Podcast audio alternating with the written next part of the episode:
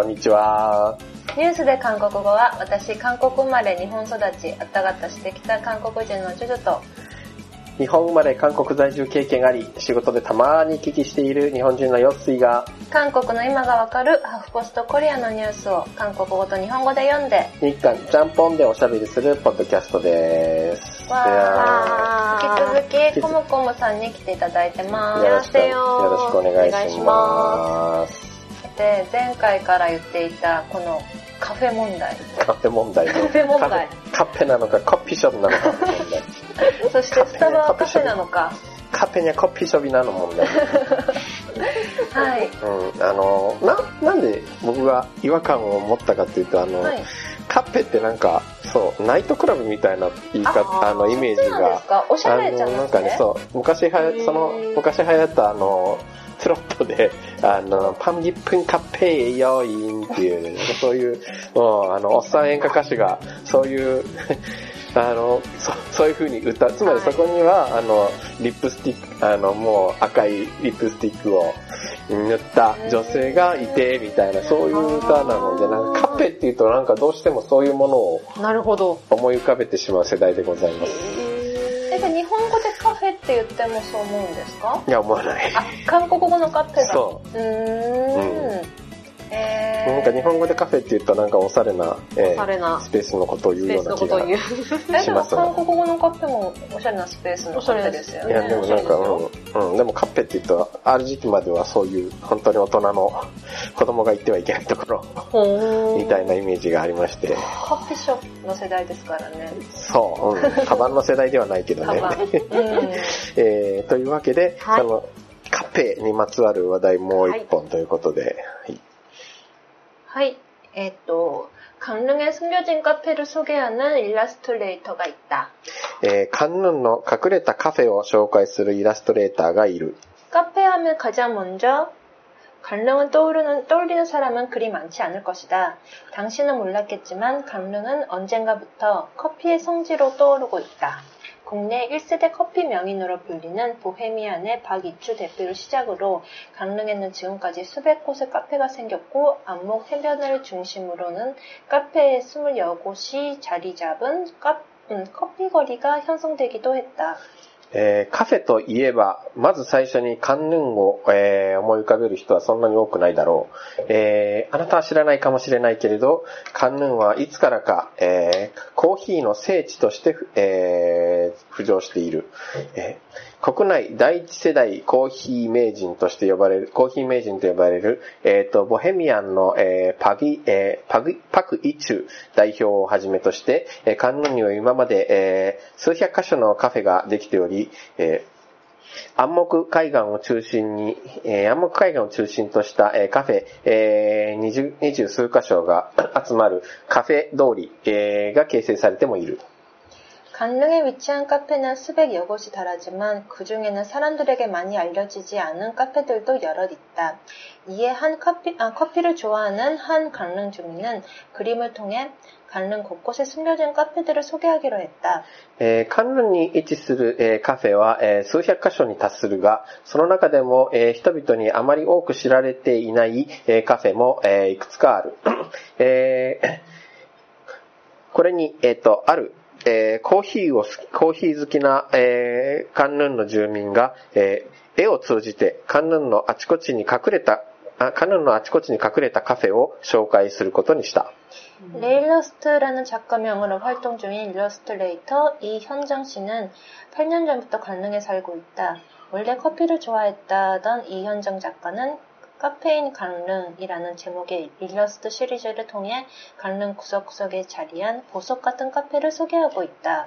네, 리라스토 というペンネームで活動しているイラストレーターイヒョンジョンさんは8年前からカンヌンに住んでいる。もともとコーヒーが好きだったというイヒョンジョン作家イヒョンジョン氏は カフェインカンヌンという題のイラストシリーズを通じてカンヌンのあちこちに位置する宝石のようなカフェを紹介している。첫 시작은 자주 다니던 카페였다. 워낙 자주 방문하다 보니 스케치를 해보게 됐고, 이를 계기로 개인이 운영하는 카페들을 시리즈로 소개하고 싶었다고 한다. 最初の始まりはよく通っていたカフェだった。 あまりによく行くので、スケッチをしてみて、 スケッチをするようになり、これを契機に個人が運営するカフェをシリーズで紹介したくなったという。 이현정 작가는 그림뿐만 아니라 글로도 카페를 소개하고 있다. 자신이 좋아하는 메뉴나 차별성을 설명하는 것이다. 그림을 그리기 전에는 카페 사장과 인터뷰를 진행한다.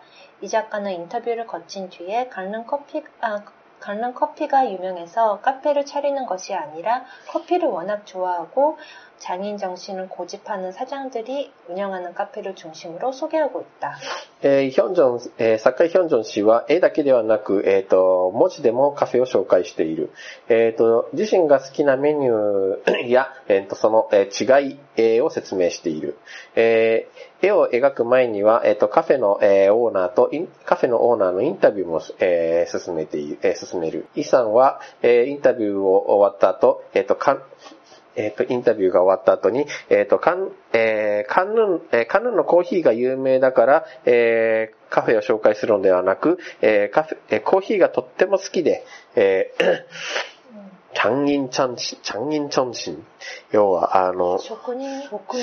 性です。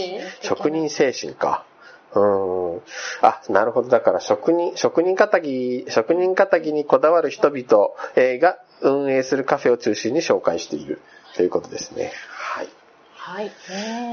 これに、もうやっぱこのちょっと文章は途中で紹介する文章はまあ途中で、あとは皆さん読んでいただきたいという感じですが、後ほどニュースで韓国語の文字の方、あまり実は文字バージョンもブログでやってるんですが、そっちの方にちょっと URL をつけておきますので、ぜひ見ていただきたいんですが、なんかとても綺麗な。ですね。うん。 よく細かく書かれてる。きっとおそらく行ってみたらすごい雰囲気のある店なんだろうなっていう。お店なんだろうな。平昌オリンピックがあったカンヌンですね。そうですね。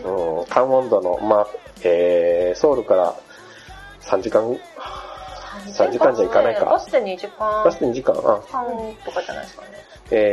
まあ東のカフェの聖地なんて知らなかった。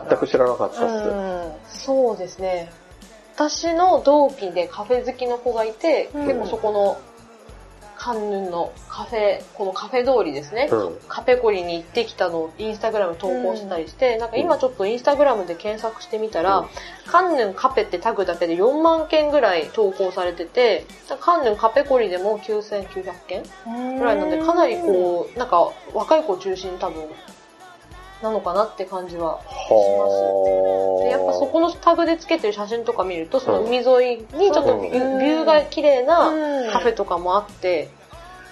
ごくこんな感じで、すごいなんか雰囲気も良さそうだし、さっきのそれこそイラストで紹介されてたボンボンパン一貫、なんかパン一斤、なんかそのイラストのカフェもちょこちょこ見られて、あ、これか、ボンボンパン一貫か、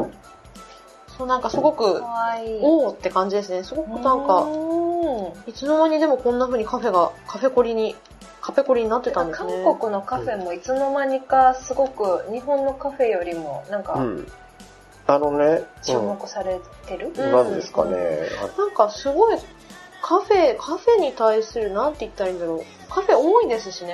多いそうで、チェーン店じゃなくって個人経営のカフェが多いですよね。私名古屋東海圏に6年住んでたんで、そのカフェ文化っていうのはあっちがすごく感じてたんですよ。ありますな。喫茶店好きですね。モーニング文化であっちはそうモーニングっていうのはコーヒー朝11時ぐらいまでにコーヒーいっぱい頼むとものすごいご飯がついてくるんですよね。あ、そうそう。コーヒーの値段で。で個人経営のコーヒー屋さんもすごくたくさんあって、確かにそういう意味ではなんか名古屋の カフェ文化のぐらいのそのなんていうか盛り上がりが韓国のソウルでとかある感じが。から東京来たから全然あれがなくて、うん、東京全然カフェないから。いや僕も大阪住んでたんで大阪もやっぱり個人喫茶店がすごく多くて、ただ、うんうん、やっぱ喫茶店なんでね、サテンという懐かしい言葉をまた、うん、なんか最近東京とかによくあるようなおしゃれなカフェというのとはまたちょっと違っていて、でもなんかこのカンヌンのなんか見るとすごいカフェ、うんね、おしゃれなカフェ、おしゃれなカフェがいや確かになんか韓国ってもともとあんまり個人営業って流行らなかったのですよ。そうなんですね。いやコーヒーに限らずお店そもそもなんかあんまり社会的に地位の高い人と見なされなかった時代が飲食店の営業っていうのが。そういうことですね。うん、飲食店の営業がそもそもなんかこうほらまあやっぱりそもそもやっぱり大学の先生とかお医者さんとかがすごく偉い、うんうん、でそれ以外の人はなんかあんまり偉くないみたいな、そういうそれがなんかやっぱりそういう職業に視点がないとはいえやっぱりすごくあんまり飲食店のオーナーって飲食店の経営者オーナーあるいは、うん、ご飯作る人、うん、でなんか日本で言うとなんか板前さんとか、シェフとかがいたりするけど、うん、韓国ってあんまそういうのなかったなと思ったらやっぱりだいぶ変わってきましたね。今すごく飲食店とかカフェの個人営業店が増えてる感じはその体感ですけど、うん、あって、なんか例えば大学の近くにもともとは在来市場があるような通りのところに、うん、それこそそのお店がどんどん変わってって個人営業店ばっかりができてて、うん、なんかそれがなんかカロスキルってあるじゃないですか、うん、あれとかけてシャロスキルって言って、うん、本当になんかそれこそ数人しか入れないようなレベルだけどベトナム料理とかそれとかなんかイタリアンとかなんかそれこそカフェもそうですけど、うん、すごいなんかそこが一個なんか栄えてるような感じのノリというか、うんうんうん、それでなんかカフェとかもそうですしなんか個人経営店がすごく増えてる感じがあります。まあそこだけかもしれないんですけど、うんうんうん、なんかちょっとびっくりというか、そうなんです。そこで、まあ、日本料理屋さんもあって、うんうん、日本のなんか家庭料理提供するようなお店も、席数多分10席満たないようなって感じですね。うんうん、しかもなんかこの海辺でおしゃれにコーヒーをみたいなことが起こるってなんかそういうのを楽しむ人たちが増えてきたっていうのがちょっと。それがなんか日本の若い子にもなんか韓国好きの子たちにもなんか刺さってるみたいで、なんかそれこそおしゃれでなんかなんていうか銭湯だったところをリノベーションしてカフェにしてたりとか、それこそなんかインスタ映えするフォトスポットっぽいところを備えたカフェとかもすごくあるみたいで、多分それも個人営業だと思うんですけど、そういうカフェ紹介の記事とか日本人向けの若い子向けの記事もあったりして、なんか扉を自販機にしてて、うん、そうですね。扉を自販機だからピンク色の壁だと思うんですけど、扉が実際の自販機ではなく、はい、でなんかそこがなんか自販機があってそこを開けると店内に入れてみたいな仕掛けになってたりとか、そういう面白いカフェも増えてて、なんかそういうなんていうか多分今時の日本の10代20代の子は韓国はそういうカフェがあるみたいな認識かなって気はしますね。フォトジェニックでおしゃれでみたいなそういう感じだと思います。あとね、私ね、韓国のカフェが好きなのはね、電源使い放題なのでね、Wi-Fi 飛んでるとこ。長いしても怒られない。長いしても怒られないし、勉強できるし、なんか私そのノリで日本でなんか勝手に使って怒られたことが何回かあって、それからもう懲りてやってないんですけれど、はい、でも未だにね、電源使えるとこ、仕事中とか本当そうですよね。まあ、電源使えるとこ探す。電源、ね、なんかスタバとか、ドトールとか、そういうチェーン店系列では結構、電源設置してるとこ増えましたけど。でもね、あの人たちはあんまり長いしてほしくないんだと思う。それは椅子がね、全然ね、長いできるような椅子じゃない。それはまさにそう。電源あるところって大体、なんかそんなに椅子が良くない。すごく、あとこうなんか、パーテーションじゃないけど、こう、そう線が入ってたり、ここからここしか使うなみたいな感じで。そうですよね、確かに。そういう意味で韓国のカフェってチェーン店が特にこうすごい席数があって、うん、なんかゆったりしててで長い人 OK みたいな感じの雰囲気ありますよね。下見るとコンセントあるもんね。そうそうそうそうそう、うん、まあ、チェーン店はね、多分チェーン店はだから回転を上げて利益率を高めるっていうのがね、うんうん、だからなんかふかふかの椅子とかが置いてあるところを見ると、おやとか、うんうん、元、そういうところでバイトした人間としてはちょっと思っちゃいますけどね。あれいいのですかこんな、いいんですかみたいな。うん、そう考えると日本というか東京って本当にあんまり、ね、ゆっくり作業ができるカフェっていうのがそんなに多くない、うん、なんかワーキングスペースみたいになっちゃいますよね、カフェというよりもなんか作業するためか、おしゃれで友達と行くか、本当にコーヒー一杯かけて帰るみたいな感じの、なんかお蕎麦屋さんかなみたいな感じのノリの感じですよね。おしゃれなと、そう、おしゃれでなんか雰囲気を楽しめ的なカフェに行って、作業するわけにはパソコン開いてパチパチやるとやっぱ浮いちゃうもんね。そう、確かに。なんか白い目で見られるというか、周りの人からね、うん。ちょっと、そうですね。かといって、自習室的なところは結構月で契約しなきゃいけないから、なんか韓国って結構飛び込みで1時間いくらで飲み物ワンドリンクでみたいな、そういう24時間やってるスタディカフェって結構あると思うんですけど、あ、やばい、あ、ありますよ。昔でコシオンでしょ？コシオンじゃない。あれそう、ミンドレオンとのなんかもっと便利なバージョンみたいな。なんか24時間営業で、それこそプリンターとかも置いてあるし、ミントですか？ミントじゃないですよ。ミントのもっとなんか便利な感じじゃないの？で、なんか、なんだろう、なんて言ったらスタディカフェなるものがあるんですよね。ミントもスタディカフェだったよ。あ、ミントスタディカフェだったんですか。ちょっとミントレオンってちょっと説明したいというかあれなんですけど、多分ね、ミントがね、途中から携帯変わったから、なんかあれデートスポットになってません？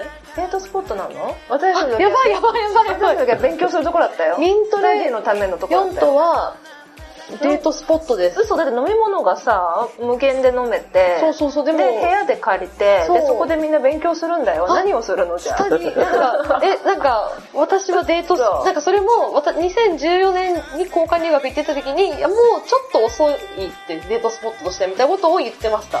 やっぱりその10年の間に何かあるあ、でもね、私がね、いた時に、最初は、だからミントがすごく、そういったスタディのためのところだったんだけど、スターバックスとかいっぱいできるようになってから、ちょっとね、衰えたの。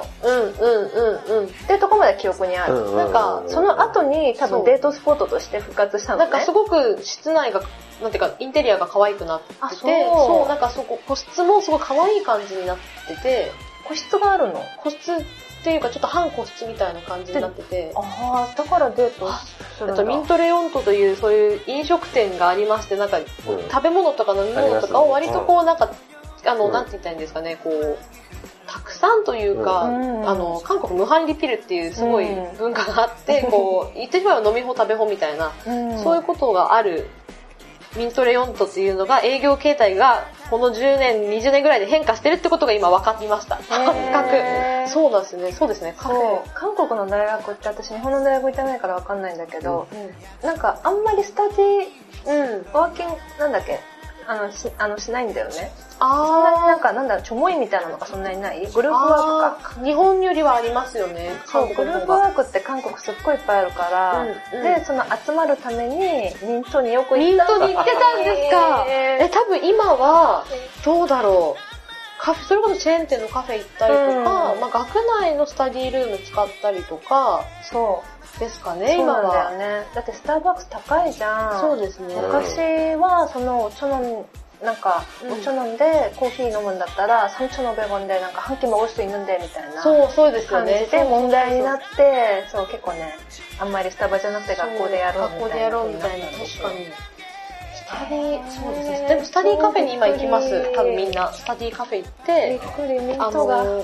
ミント多分、デートスポットに。なんか、あんまり、確かに一時期に比べて見なくなったっていうイメージは。もう多分ほとんどないかもしれない。チョンサムにあった気がしますけど、チョンサムにもう閉店間際のミントに駆け込んで、友達とご飯を食べたことありますけど、ほんと人いなかったですね。やっぱ時代が変わりつつあるのかもしれない。新チョンのね、ミントはなくなった記憶があるんだよね、うんうん、ああやっぱりそうなんだ。そうなくなったんだけど、うん、建物は残ってた、あのお城みたいなの、うん、覚えてます城なんかね、ゲームセンターになった気がする。というわけで、というわけでなんかこうというわけでコショウはさすがにちょっと例えが違ったらなんか、うん、あのしんちゃんといえば僕の頃は徳薬鞄でしたが、徳薬鞄、徳薬コピーショップだったのが、そうだ、あれこそ徳薬コピーショップって言ってたよ、そういえば。あ、名前変わったんでしたっけ？徳薬鞄は、そう、徳薬鞄がその後徳薬コピーショップになった後、もう一回戻った。もう一回、いや、戻ってはない。でもなんか、とにかくあそこにあるのはみんな徳薬鞄ってみんな思ってるっていう。あれ、名前徳薬鞄に変わった気がするんですけど。また変わったんだ。もう一回変わったんだ。というなんか、すいません、世代の差がはっきり出ちゃうような、カッペのお話でございました。カッペのお話でした。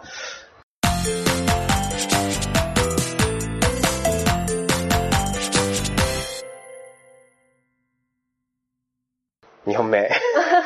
2本目は、すいません、なんか、2本目はどうなんですかね。ほら。2本目はすいません、ちょっと。ちなみにこんなスタジーカフェ。お願いいたします。신김치가들어간우유콜라라면의맛은반전그자체다。笑っちゃいけない。古キムチが入った牛乳コーララーメンの味は반전そのものだ。私さっきすごいいい役を思いついてたのに。反転。そのままですね。ひっくり返る感じ。ひっくり返る感じ。とりあえず行きましょうか。はい。はい。이름만봐도계랄한느낌이드는이음식은가수태진아가개발한것이다。名前だけ見ても奇怪な、とりあえず奇怪なと訳します。快楽なだけど奇怪な感じがする。この食べ物は歌手テジナが開発したものだ。4일 방송된 SBS 미운 우리 새끼에서 태진아는 비롯 김건모와 김흥국, 이무성으로 구성된 현림 벤저스가 한자리에 모인 모습이 그려졌다. 이날 태진아는 자신있게 우유 콜라 라면을 소개하며 라면에 물 넣고 끓이지 않느냐, 나는 우유를 넣고 끓인다 라며 그 옆에서 콜라를 끓이고 먹기 전에 콜라를 넣으면 라면 냄새가 없어지면서 정말 맛있다 라고 말했다. 4日放送された SBS 身を塗りせっき、憎い僕たち塗りせっきな難しいな、憎いあいつらとか憎いあいつら、塗りせっき、憎い僕ら憎い俺たちみたいな感じかな。うん、は、テジナをはじめとして、キムゴンモ、キムホングク、イムソン、で構成された、ヒョンニンベンジャーズ、ニーサンベンジャーズみたいな感じですね。ニーサンベンジャーズ。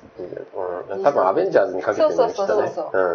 ニーサンベンジャーズが、一箇所に迷った、様子が描かれた。この日、手品は自信ありげな様子で牛乳コーララーメンを紹介し、ラーメンはまあお湯で茹でるじゃないですか。私は牛乳を入れて茹でる。と言い、その横でコーラを沸かして、食べる前にコーラを入れれば、ラーメンの匂いが消えて本当に美味しいと言った。やだ。라면은 냄새로 먹는 것인데 아리송한 이야기다. 태진아는 직접 우유와 콜라, 라면을 꺼내 우유 콜라 라면을 제조하기 시작하는데 라면은 라면의匂いで食べるものだが なんとも変な話だと。 태진아와直接牛乳とコーラ、ラーメンを入れて、牛乳コーララーメンを作り始めたが끓기 시작하는 우유에는 신김치까지는 들어갔다. 즉, 우유 콜라 김치 라면인 셈이다. 茹で始めた牛乳には古キムチが入った。つまり、牛乳コーラキムチラーメンだと。 순리의 표정이 우리의 표정일 듯하다. 그런데 웬일? 반신반의하며 한 입을 맛본 김건모, 김흥국, 이무송은 일동 엄지손가락을 시켜들고 극찬했다. そこまででいいや。 勝利の表情は、私たちの表情のようだ。しかし、どうしたことだろう。半信半疑で一口食べてみたキムゴンも、キムホング、イムソンは、親指を立てて激賞したということですが、美味しいのかしらね。どうなんでしょうか。牛乳まではわかるんですよ。そうですね。うん、私もキムチチゲ作るときに、自分一人食べるときは別に普通に作るけど、うちの夫がそんなに辛いの食べれないんで、そうすると牛乳入れるとちょっとマイルドになるから。だって基本的にキムチと乳製品、チーズとかもそうだけど、相性はいいわけですよ。ちなみにこの、本当にどうだったのかという記事が、作ってみた後日談みたいなのをなんかこう作ってみた作レポみたいな、記事もちなみにありまして、ツイッターで作った人の何本か出てるんですけれども、ビジュアルはまるでコンビニチゲ。確かに。なるほど。というか、あれですね。もやしと、なんか、まったりしたやつですね。まったりしたチゲ、コンビニチゲ。もやし、何チゲって言うんだろう。クリームパスタみたいなの好きだったら多分喜ぶんじゃないかと。意外に脂っこくなく、しつこくなく、さっぱり、というですね。いやでもコーラを入れる理由がわからない。コーラを入れる理由がわかんないんですよね。牛乳はあんまりたくさん入れるなとという人がお一人方、そして、これかな、シルアリカルボナーラのようなケマシスねほんまかいな。細かいな。すごく美味しい。ね、小麦のカルボナラだっけ、そう。まるでなんか、シルアリカルボ、なんか、スープカルボナーラのような感じで。どこにカルボナーラ要素があるんですか、ね、牛乳だけじゃないですか。キムチが入ってても、そうなの。でもどうなんだろう。何がどこで。コーラがどういう役割をするのか知りたい。というわけで、私本日うちの母の新キムチを持ってきました。うち帰って作ってみてください。作れて、それはやっぱりジュジュさん、はいジュジュさん旦那さんに作って差し上げないと。いやでもなんかこうやって激賞する人がいるかと。まあなんか上のちょんまって、こういう意外に美味しい。上のちょんま。国評もなんか、食べずに捨ててる写真とかもある。なんかでもこれなんかちょっと牛乳少ないんじゃない？少ないんじゃないですか？色がちょっと薄い。そうそうそう、多分コーラが多かった。コーラが多めか。多分牛乳を多くした方が美味しいのかも。ホギシムルなんけどせよ。これだとなんかちょっと作ろうという気が。そうなんですよね。で、という、うまいのかなこれ。まあ、ね、韓国でラーメンといえば、まあ、ほぼ主食みたいなもんですからね。そうですね。しかし、牛乳で茹でる。牛乳までは、そう、辛ラーメン、これ、何ラーメンで茹でるんだっていう話があったんだけど、実際、ここの作り方動画を見ていると本当に辛ラーメンなんですよ。ウユコッララーメンの本当に辛ラーメンのスープとコンデキが、ちゃんと、それを牛乳で茹でるっていう。それを牛乳で茹でるっていうね、なんかね、これだから、作り方は本当に辛ラーメンなんです。で、牛乳をまず茹でる。で、新キムチで、でね、これはなんかコーラを別鍋で茹でておいて、で、まあ、で、牛乳でラーメンをいきなり茹でる。牛乳とそのキムチラーメン入れる。で、スープ入れる。で、茹でる。そこになんでコーラを入れるの？なんでコーラ？そこになぜコーラを先になんか茹でておくのは炭酸を飛ばすっていう意味があるみたいなんですが。しかもあれでしょ？コーラを入れることによってラーメンの匂いがなくなるんでしょ？よくわからない。それがわからない。そう、なんかここでコーラを入れないところまでは想像つくんですよね。なんかコーラを入れた途端にもう味が想像がつかなくなってくるっていうか。でもほら明太子クリームスパとかってこういう感じなんじゃないかな。辛くて。そうそうそうそう。明太子クリームスパ、明太クリーム、明太クリームスパ、明太キムチスパみたいな感じか。キムチかー。うん。でもキムチとチーズって合いますね。あ、合う合う。それはキムチとチーズは合う。うん、でそうそうそうそう、よくラーメンにチーズ、スライスチーズ入れて食べるみたいなのはする。それはなんか、うん、それは結構昔からあるよな。でもそんな感じなんじゃない？乳製品だしって言われてもな。なぜコーラ？なぜコーラ？コーラ。なぜコーラなの？ここあれですね、密かに料理できたんですね。あ、そうなんだ。持ってくればよかった。持ってくればよかった。持ってくれ。だって一人で食べるちょっと勇気ないじゃない。そう確かに勇気ない。一人で作る勇気もないね。ない。いやー一人で作ってダメだった時が怖いな。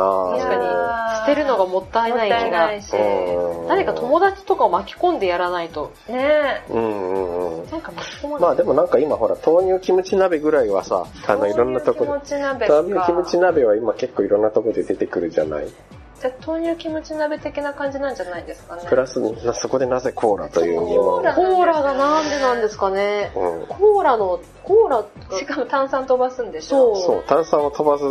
ということはなんかなんかスパイス的なニュアンスなんですかね。なんか本当手品さんはこれをどういう経緯で作ろうと思ってたのか知りすぎません。なぜ絶対酔っ払った勢いですよね。なんか牛乳はわかるんだ。そう牛乳まではわかる。コーラまで入れちゃったのかな。牛乳、いや、そもそもなんか牛乳を全部牛乳っていうのがわからないな。そうですか？全部牛乳。あ、ちょっと入れるんじゃなくて、ね。ちょっとじゃなくて、その牛乳全部の方が濃厚さがあるってことなんですかね。コーラってお肉にいるときにコーラ使ったりするから、そういうノリかな。でもそれは肉が柔らかくなるんだよね。そうなんですよ。柔らかくする肉がないのになぜそれもコーラを後入れなのかっていうのがわかんなくて、なんでなんだろう。わかんない。でもよく牛乳ってカップラーメンみたいな日本でもやりません？なんかシーフード味。シーフード味に牛乳入れるとうまい、めちゃうまいみたいなの最近やった。なんかやっぱり粉っぽさがなくなるみたいな牛乳は。だからね、牛乳はわかるんだ。やっぱコーラの謎。コーラの回。なんなんだコーラ。ウユコーララーメン。なんでこんな、なんか思いついちゃったんだろう。ねえ。なんですかね。面白い。いやというわけでちょっと何ラーメン派ですか？はい、何ラーメン？私いろいろ巡った末に野栗に帰ってきました。戻ってきましたか？野栗なんだ。僕はやっぱり辛ラーメンですかね。ああ辛ラーメン、どうですか？なんだっけ、プレムオンってあるじゃないですか。あそこのなんかカレーグッズとかが好きで。あ、辛いのじゃなくてなんだっけ、なんとかカレーグッズ、ユッケジャンカレーグッズかな。そんなのあるんだ。プレムオンが出してるシリーズが美味しくって、でも韓国って5個とか6個パックで売ってるから、1人で消費しきれないから、スーパーで試食をもらって食べてました。しかも買っちゃうと作れないから。で美味しいですねって、考えます、洗濯機も受けようってこう、さーって去るみたいな。私受けよう。感じでした。プレムオン美味しいですよ。そう、すっごいいっぱい出てますよね。いっぱい出てる。いっぱいいろんなのが出てて、出てるけど、やっぱりなんか最後は辛ラーメンに俺帰っちゃうような気がするな。私はそのノリでのぐりに帰ってきました。のぐりってね、麺太いんですよ。確かに。昆布もついてるし。なんだっけ、なんだっけ、めちゃくちゃ辛い。ポックンミョン、なんだっけ、黒いやつ、なんだっけ、黒の黒いパッケージで鳥の鶏のキャラクターがある、なんだっけ、ヘって単語が入るんですよ。核のヘッヘなんだっけ、ヘなんだっけ、なんかそれがなんか、なんだっけ、それがなんか、海外 YouTuber、プルダポックミョン。そうです、ヘップルダポックミョンが海外 YouTuber の間で、なんか、ニュークリア、なんだっけ、プルダポックミョンチャレンジみたいな感じで食べてみてふーってなるっていう動画を上げるっていうのが一番流行って、そんな辛いのかで、なんかそれの話をなんか知人に話したら、ニュークリアーってなんやねんって言うから、いやそういう表現があるんですって説明をして、韓国にはへって言ってめちゃくちゃっていう意味を表現するんですねみたいな、不謹慎やなとか言われながら、そうだけどとか言いながらって感じでした。そういやまだ食べたことないんですよ、ペックルだこっからそう食べてみたい。なんかソースだけ別売りでなんか始めたらしくて、へー、国民ソースを売ってるらしいんですよ。へー、買ってみたいなと思って。この間ね、友達とね、はい、カカオじゃないな、 LINE してたら、うん、3人いれば世界が変わるんだよっていうね、ちょっといいことを言ってたんで、うん、今度3人でラーメンに挑戦してみましょう。わかりましょう。世界を変えてみましょう。いいです、世界を変えてやる。変わらないかもしれない。だからみんなしてんだこれやってるかもしれない。騙されたって。はい。という感じで。という感じでした。はい。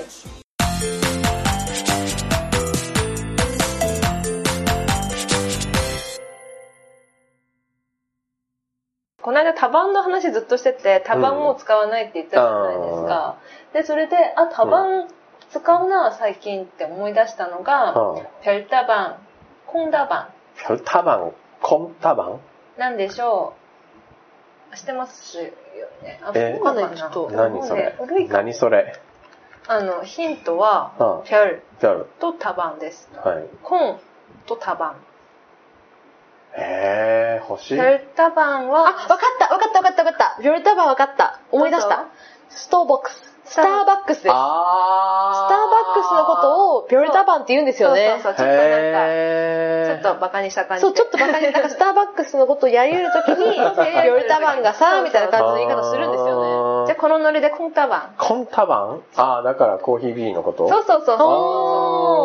う。っていう時にタバン使うなって思い出しました。コンタバン。そう、ビョルタバンって言ってました、私も。そう。あ、そういう。結構もう古いかも、10年ぐらい前からさ。あー、なるほどね。なんか、うん。韓国人の友達にビョルタバンって言って、よくそんな単語してたって言われました。あ、なんかちょっと、ある種、チョンスローンっていうか。なんていうか、スターバックスとかに対して反感を含めて、昔スタバって言ってたという、わざとなんかそういうのを強調する感じの、そう、言った単語だったわけですね。はい。というわけで、ちょっと次回チャレンジしてみましょうかね。はい、ウィコンララーメン。そうですね。世界変えてみましょう。世界を変えてみましょう。はい。